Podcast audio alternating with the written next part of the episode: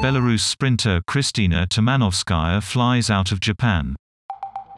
Kristina Timanovskaya had refused orders to fly home early to Belarus and is now en route to Vienna.